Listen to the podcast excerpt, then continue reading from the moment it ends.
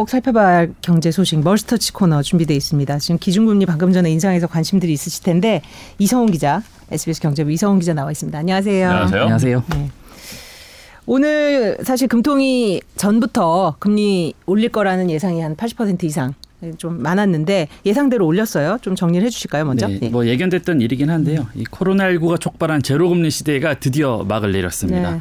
한국은행 금통위가 오늘 통화정책방향회의를 열어서 금리를 0.25%포인트 올리기로 결정을 했고요. 1%가 됐죠? 예, 이제 드디어 제로금리를 맞추고 1%가 됐습니다. 근데 사실 1%라고 하는 게 이게 이제 정상화된 거죠. 어떻게 보면 코로나 시기에 금리를 떨어뜨렸다가 이제 정상화되어가는 과정이라고 볼 수 있고 아직 통화 정책이 본격적으로 긴축 기조로 돌아섰다라고 보기에는 좀 예, 아직은 아닌 것 같습니다. 이게 예정됐던 거라서 안 올렸으면 오히려 시장에 좀 충격이 있었을 것 같다는 느낌이었던 것 같아요. 사실 이제 코로나 전에 우리가 금리가 1.25였거든요. 그러니까 지금 이성훈 기자가 정상화가 아직 안 됐다라는 표현이 아마 그러니까 1.25에서 이제 급격히 내려갔다가 이제 서서히 이제 이 금융 불균형을 해소하는 쪽으로 가고 있다. 이렇게 이제 시장은 보고 있는 것 같은데 일단 그 뭐 이유로는 아무래도 이제 대표적으로 인플레 압력이 커졌을 텐데 지금 최근에 이제 뭐 물가도 오르고 어떻습니까 인플레 압력 관련해서? 결국에는 이제 물가 상승과 가계 부채 증가가 이제 금리 인상의 가장 큰 이유일 텐데 사실은 좀 경제 상황이 안 좋지 않습니까? 코로나19 재확산 때문에 사실 실물 경제에 좀 위축 우려도 있고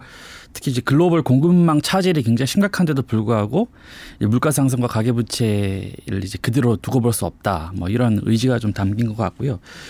관건은 이제 사실은 이제 이 지금 올렸고 내년에 어떻게 될 것인가. 그게 더 관심이죠. 네. 결국에는 왜냐하면 지금 이미 다 시중 금리가 다 반영이 돼 있기 때문에 지금 충격은 덜할 텐데. 근데 전문가들 얘기하기로는 내년에 한 두세 차례는 올릴 것 같다. 일단 상반기에 한 번도 올리지 않겠냐. 그리고 사실 또 미국 연준이 또 사실 금리 인상을 하게 되면 우리도 따라서 올릴 수밖에 없다. 그러니까 최소 두 차례에서 세 차례는 올리지 않겠냐. 그럼 1.5에서 1.75. 네, 그렇게 되면 사실 뭐 대출금리 오를 수밖에 없고. 사실 맞습니다. 이제 간밤에도 이제 연준이 이제 금융 정상화에 나서는 속도가 그러니까 긴축 시기가 좀 빨라질 거라는 전망들이 계속 나오는 게 물가 상승이 더 커지고 뭐 실업자도 굉장히 줄고 이러다 보니까 연준도 그동안 너무 많이 유동성을 푼 게 아닌가 그거로 인한 이제 과열이 너무 크다 이런 우려가 조금 요새 이제 무게감이 실리는 것 같아요. 그렇게 본다면 우리도 내년에 지금 말씀하신 대로 한 두세 번 더 올릴 수도 있다. 결국은 이제 이자 생활자 금리 부담이 큰 이제 대출로 있는 분들의 문제죠. 영끌에서 부동산 산 분들 지금 세금도 무거운데 금리 올라가면 부담 클 것 같은데요. 맞습니다. 지금 부동산 가격이 약간은 꺾이는 게 아니냐 이런 신호들이 좀 있긴 한데 어쨌든 정부 금융당국 입장에서는 금리를 올려서 부동산도 안정시키고 가계부채도 잡고 뭐 이런 여러 가지 생각을 한 것 같은데 어쨌든 이 당분간 내년까지 계속해서 금리 부담은 늘어날 수밖에 없을 것 같습니다. 다음 소식을 좀 짚어보죠. 네, 다음 소식은 뭐예요? 네. 삼성전자? 예. 어제 그 삼성이 공식적으로 발표를 했죠. 네. 그 사실은 지난 5월에 첫 한미 정상회담 당시에 우리가 미국의 선물 보따리를 풀지 않았습니까? 삼성을 포함해서 미국에 엄청난 대규모 투자를 하겠다고 했을 때 삼성전자도 우리 돈으로 20조 원 미국 제2파운드리 공장 짓겠다라고 약속을 했거든요. 네.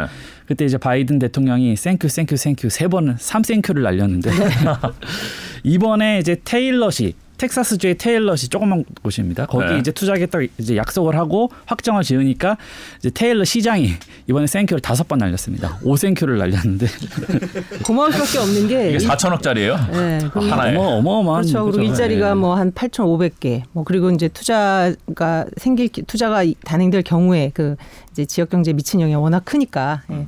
그래서 이번에 사실 세제 혜택 같은 것도 많이 줬잖아요. 사실. 네, 그렇죠? 엄청나게 혜택을 줬기 때문에 사실 삼성에서도 들어가게 된 거고요. 결국에는 이제 파운드리 경쟁이 신호탄에 올렸다. 삼성이 파운드리 더 확대해야 되는 이유가 뭡니까? 사실은 삼성이 비메모리 분야는 최고 1등이지 않습니까? 메모리 분야? 네. 근데 사실 파운드리 분야에서는 세계 2위이긴 한데 한참 떨어집니다. 대만의 TSMC가 전 세계 시장 점유율이 50%가 넘습니다. 근데 삼성은 한 끼값 한 17% 정도. 2위이지만 1위와의 격차가 엄청나게 벌어지는 거죠. 네. 사실 이제 파운드리 수요가 늘어날 수밖에 없는 상황이고 사실 빅테크 업체들이 너도나도 앞다퉈서 내가 반도체 설계 직접 하겠다 이렇게 얘기를 하고 있는 상황이지 않습니까? 그럼 당연히 파운드리의 수요가 늘 수밖에 없고 삼성도 이걸 가만히 지켜볼 수가 없는 거죠. 그래서 비메모리뿐만 아니라 이 파운드리 시스템 반도체 쪽도 우리가 잡겠다 뭐 이런 목표를 가지고 대규모 투자를 결정을 했습니다. TSMC도 미국에 공장 짓는다 그러지 않았어요? 그렇죠. 예, 그게 문제입니다. 애리조나 삼성만 하는 게 아니라 TSMC도 짓겠다고 하고 인텔 파운드리 한번 했다가 손 뗐다가 이번에 다시 하기로 했거든요. 네. 인텔도 유럽이랑 미국에 공장을 짓겠다고 하니까 이 삼국지라고 할까요? 삼파전이 좀 예상이 되는 상황입니다. 근데 어제 이재용 부회장이 이제 가석방 이후 처음 이제 행보인 네. 그 미국 출장을 마치고 와서 뭐 냉혹한 현실을 보고 마음이 무거웠다 이런 말을 했거든요. 어떤 뜻으로 정치인 같아요. 좀 이런 말. 네. 어떤 현실을 좀 이제 이재용 부회장이 일단 그 전용기를 타고 날아갔다가 네. 전용기를 타고 들어왔거든요. 네. 이제 와서 기자들이 딱 기다렸다 물으니까 뭐 이렇게 얘기하더라고요. 투자도 투자지만 우리 현장의 목소리들, 시장의 냉혹한 현실을 제가 직접 보고 오니까 마음이 되게 무겁네요. 그래서 기자가 그게 뭔 말인지 궁금하니까 계속 물어보는데 뭐 앞으로 차차 할 얘기가 있어. 그러니까 딱 기회가 있을 겁니다. 정치인인 줄 알았습니다. 네. 이성훈 기자는 이걸 보고 어떤 현실이라고 좀 해석했어요? 결국에는 네. 뭐 이재용 부회장도 느끼지 않았을까. 지금 점점 반도체 경쟁이 치열해지는데 이 미중 패권 갈등 속에서 더욱더 사업하는 환경이 어려워지지 않았습니까? 뭐 왜냐하면 이제 백악관 사람들도 만나고 했으니까 뭐 그런 여러 가지 국제적인 정세도 느끼고 오지 않았을까.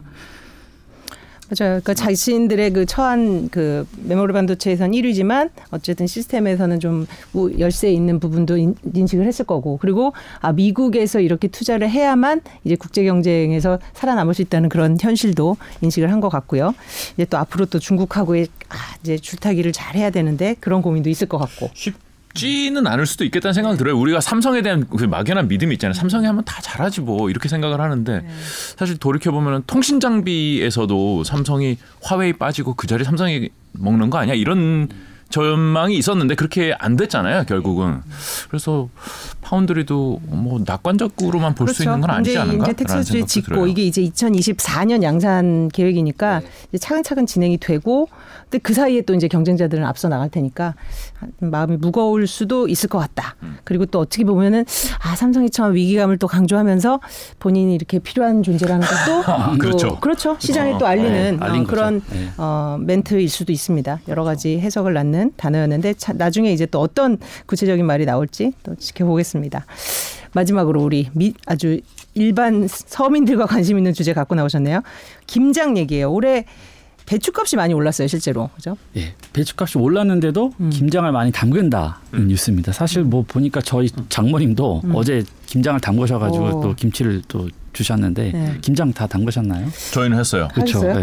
저도 하려고 합니다. 어머니랑 동생네랑 모여가지고. 이게 사실은 배추 작황이 좋지 않아서 배추값이 네. 계속 올랐고. 네.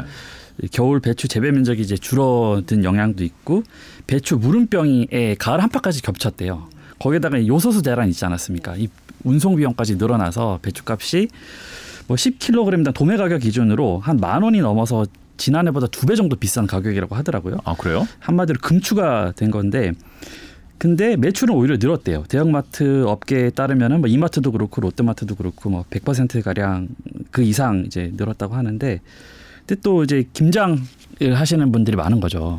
근데 보통 이렇게 배추값 오르고 이러면 좀 포장김치 사 먹고 이런 게 맞는데 올해도 그래요? 근데 포장김치의 매출은 오히려 떨어지고 배추는 많이 팔리고 그에 뭐 마늘이나 김장에 필요한 재료들이 다 많이 팔렸다고 하더라고요.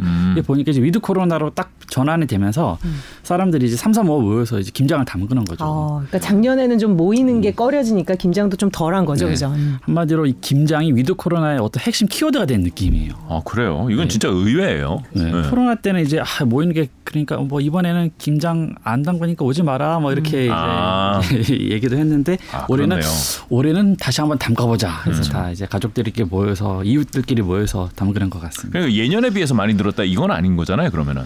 그러니까 작년에 비해서 는 거지 뭐 2년 전 3년 전에 비해서. 그렇죠. 이게 갑자기 확 뛴 건 아니고 이것도 정상화죠 정상화. 기존에 김장이 갑자기 수요가 줄었다가 예전만큼 코로나 이전만큼 회복을 한 거죠. 아, 기저효과네요. 그러니까. 그렇죠. 기저효과죠. 네.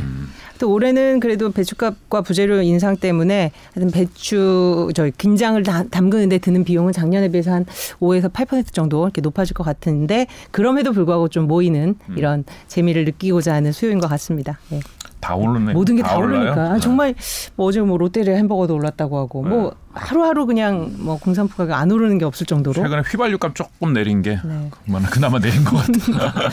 계속 비슷한 소식을 전해드려야 할 것 같아서 좀 마음도 무거운데 오늘 이성훈 기자 좋은 소식 감사합니다. 잘 들었습니다.